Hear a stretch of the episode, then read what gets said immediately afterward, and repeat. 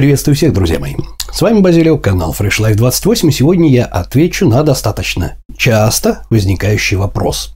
Записать ролик о любви, браке и о связи этих понятий с когнитивными искажениями. Поехали!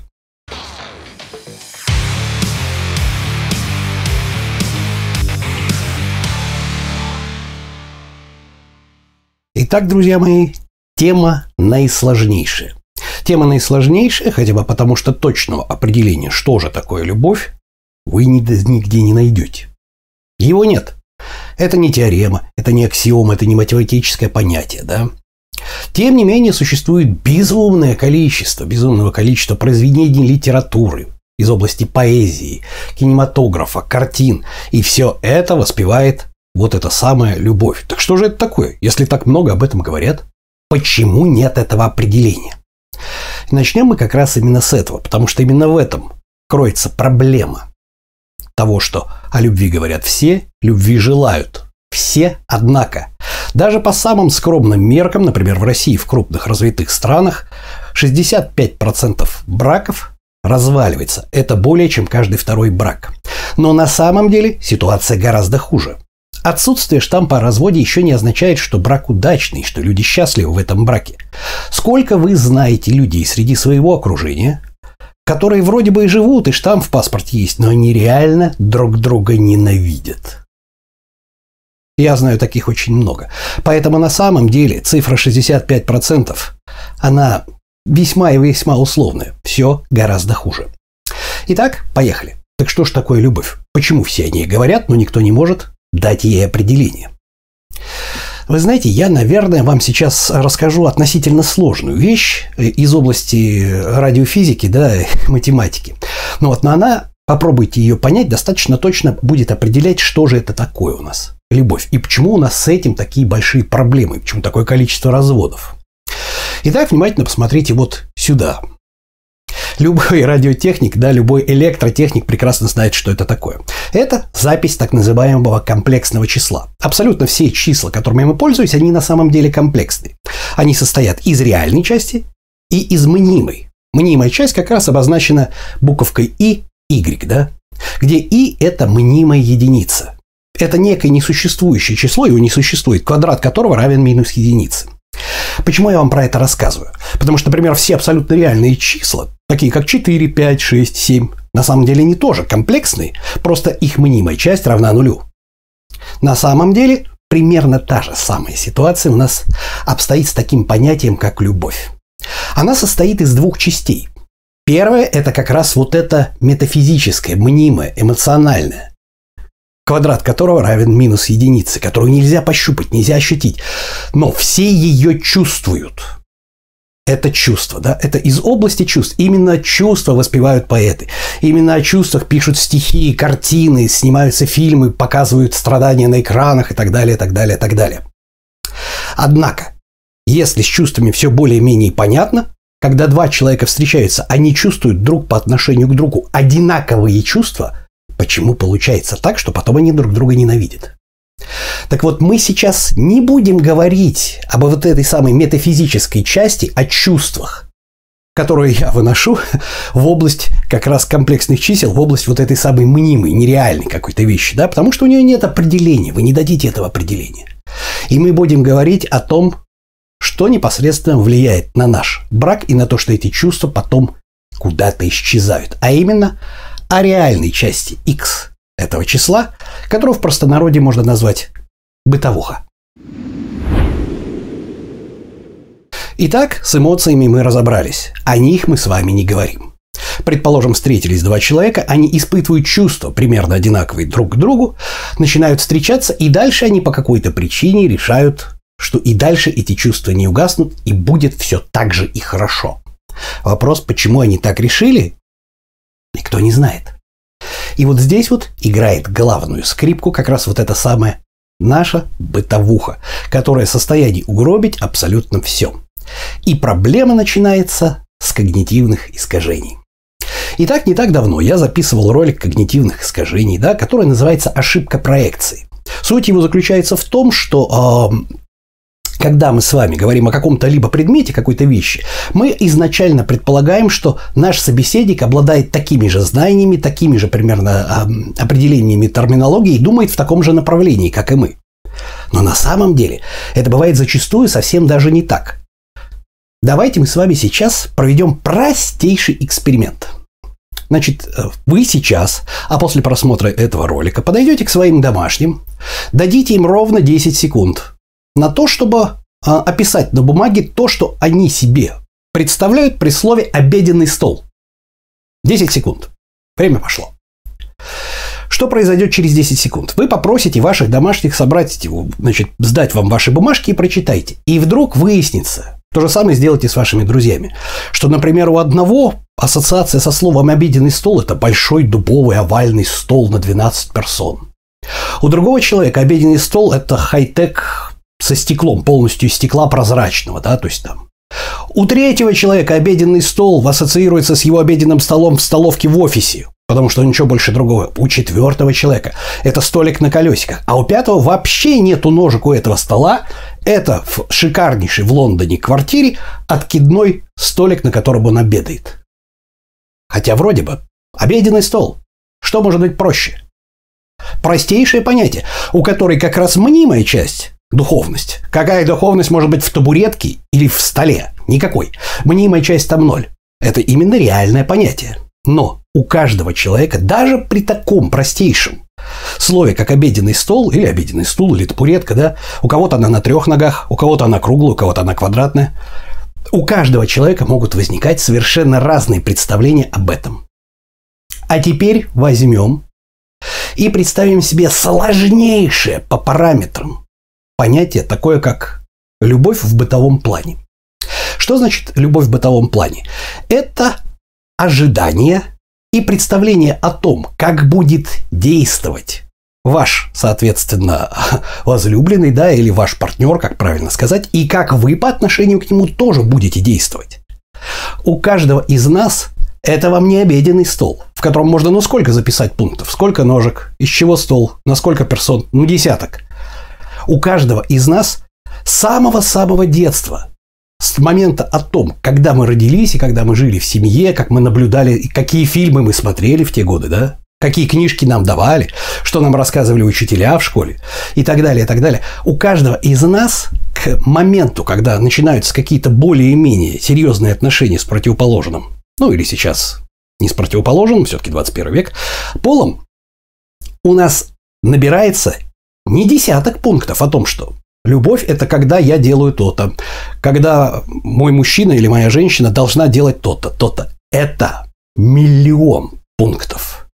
И неужели вы думаете, что у человека, которому вы испытали по иррациональной вот этой вот мнимой части подобные чувства, в реальной части, в реальной части абсолютно такой же набор вектора, вот это, так называемый вектор разложения, да, базисный вектор. У него он может быть совершенно другим. И вот тут начинается вот это самое катавасия, непонимание, обманутые ожидания, фрустрация, которые в конечном итоге все убивают. А причина здесь – когнитивное искажение. Как вы понимаете, первое когнитивное искажение и у одного, и у второго человека – это якорь. То, что он с детства впитал.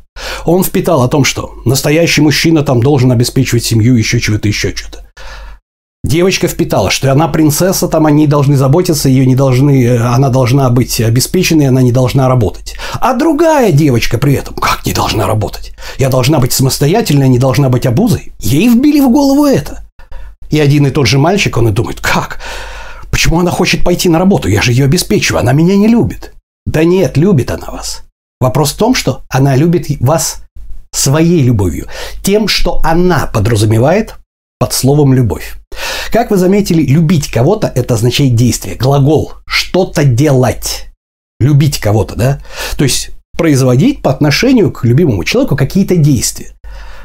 Например, я знаю прекрасно, что ожидания бывают совершенно разные. Я знаю совершенно четко, лично знаю женщин, которые считают, что если муж с проституткой, то это не измена, это же не по любви. Ну, пошел, трахнул там, ну, это ж с проституткой не измена. И я лично знаю женщину, которая считает, что если муж мастурбирует в ванной, он ей изменяет. Это все должно принадлежать ей. Он не имеет права мастурбировать. А вдруг он о ком-то другом думает? Сейчас я ни в коем случае не хочу вам сказать, кто прав, а кто не прав. Оба правы. Вопрос в том, что один ожидает одного, второй ожидает другого. И вот от несовпадения вот этого самого базисного вектора на каждом шагу, потому что понятие любовь сложнейшее, и возникает вот это вот непонимание.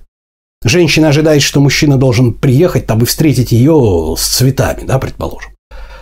А мужчина сидит и думает, что если он заработает гораздо больше денег, сидя в этот момент, и подарит ей бриллиантовое колье, это будет гораздо лучше. Я не говорю, кто прав, а кто не прав. Именно на этом наживаются безумное количество всяких разных шарлатанов, семейных психологов и так далее. Потому что какую бы позицию, объяснение эти психологи, шарлатаны и мракобесы не избрали, они всегда найдут тех, кто будет поддерживать. Всегда, абсолютно. Потому что вот этот самый вот вектор, который состоит из n пространства понятий, настоящий мужчина, настоящая девушка, там, та-та-та-та, при n стремящемся к бесконечности, всегда найдет отклик на самую любую бредовую идею. Например, зайдите на какой-нибудь женский форум. Я как-то зашел и прочитал одну ветку. Смысл заключался в том, что девушка, муж женщины, собственно говоря, стал подозревать, что ребенок не от него, сделал ДНК-тест, убедился в этом и бросил ее. И она пришла на форум, ну подумайте, какой козел, как бы мне его это заставить теперь платить мне и так далее. И вы знаете, 50% женщин с ней согласились. Вот сука-то какая! Ведь если любит, должен принять. Ну, измена, но это один раз же было, да? Другая половина, естественно, в возмущении булькала калом и орала о том, что да как можно, ты тварь поганая, о чем ты думала.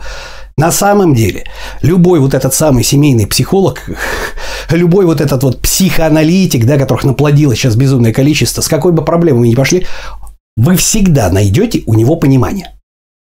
Потому что всегда найдется Та же самая история, примерно на таком же женском форуме, где вас прекрасно поймут и скажут, что вы идеальны, или на мужском форуме скажут, чувак, ты вообще красавчик, пусть поищет такого же. И вот из-за этого непонимания, из-за этого когнитивного искажения самого основного, то есть я ее называю даже не ошибкой проекции, я ее называю ошибкой базисного вектора. Да? То есть вот этот самый вектор, по которому мы раскладываем в разных системах картинок, он у каждого человека разный. Итак, с этим мы примерно определились. Тут же добавляются в процессе непонимания все абсолютно другие когнитивные искажения. А именно, вместо того, чтобы понять, обе стороны начинают использовать фрейминг. А именно, женщины, например, могут закатать истерику для того, чтобы, как говорится, любая женщина, есть такой анекдот, да, любая женщина верит, что дважды два равно пять, особенно если предварительно хорошо поплакать и устроить скандал, да. Ну вот, мужики, естественно, ударяются в Бухалова, Значит, а я буду пить, если ты, ты не будешь отвечать моим требованиям и так далее, и так далее.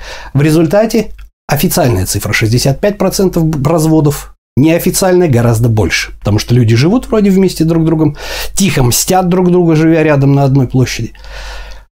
И даже если взять те семьи, которые не выносят ссоры из избы, и внешне вам кажется, что у них все ну идеально. Скелеты в шкафах там, скорее всего, до хрена великого и больше. И так именно вот эта вот штуковина, которая происходит у нас из детства, с наших школьных времен и еще раньше, да, она в конечном итоге убивает брак, да, несмотря на то, что когда возникает любовь, то есть сходанные чувства в иррациональной области, в комплексной плоскости вот этой самой, да, бытовуха прибивает нахрен все. Почему? Я думаю, вы знаете прекрасно ответ, что у нас в школе прекрасно обучают, что жиши пиши с буквы «и», и что деепричастный оборот надо отделять запятыми. Однако это не сделает вас ни успешным, ни счастливым, ни умным, ни богатым. И поэтому такие вещи, как когнитивные искажения, психология семейных отношений, у нас в школах не преподают. А если и преподают, то преподают кто? Учительницы, которые, скорее всего, сами уже в разводе, собственно говоря, с ребенком и так далее, так далее, так далее. Не самый лучший вариант. И все упирается в то, что пусть этим занимается семья и родители. А родители, между прочим, сами жертвы таких же когнитивных искажений. И уже живут не первый год, и вполне возможно, вроде бы и живут, вроде бы и привыкли. А чему они могут научить своего ребенка, когда они сами ненавидят друг друга? Скажите мне, пожалуйста. Именно поэтому я очень часто говорю английскую поговорку. Английская поговорка, она звучит так. Никогда не воспитывайте детей, они все равно будут похожими на вас. Воспитывайте себя. А люди над собой работать не хотят. Они здесь не договорились, здесь недомолвка, тут она не хочет уступать, тут он не хочет уступать. И в результате вот такая вот фиговина. Кстати, отсюда же, непосредственно отсюда же, у меня такой вопрос.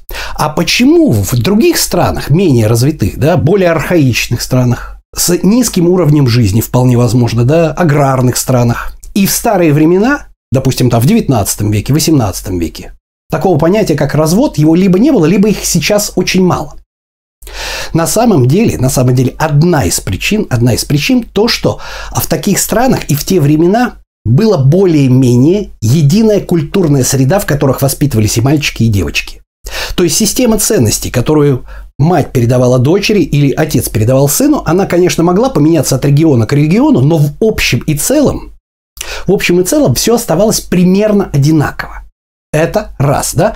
Конечно же, были различия. Если вы вспомните, сейчас существовала такая поговорка, да, в чужой монастырь со своим уставом не суйся. Это означало, что каков поп, таков и приход.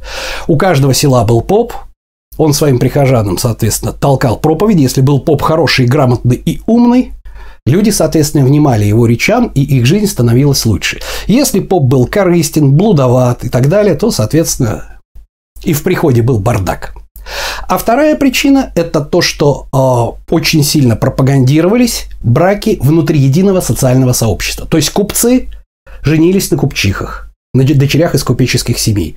Мастеровые из мастеровых, крестьяне с крестьянами. Почему?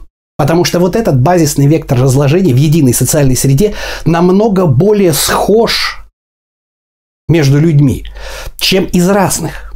Однако сейчас, что мы с вами имеем? Мы сейчас имеем такую ситуацию, что в развитых странах культурный вот этот разброс по средам, да, он чудовищный. Как я уже сказал, что можно совершенно спокойно в одной и той же социальной среде встретить женщину, которая считает, что измена с проституткой – это не измена, и женщину, которая считает, что мастурбация мужа, мужа в ванне – это измена. Не говоря о том, что кинематограф и прочее, интернет, это все стирает границы. И поэтому сейчас, чем более развитая страна, тем более культурные вот эти слои перемешаны и стерты между собой. И вот эти вектора, когда люди встречаются, и вроде бы он из бизнесменов, а она из семьи филологов.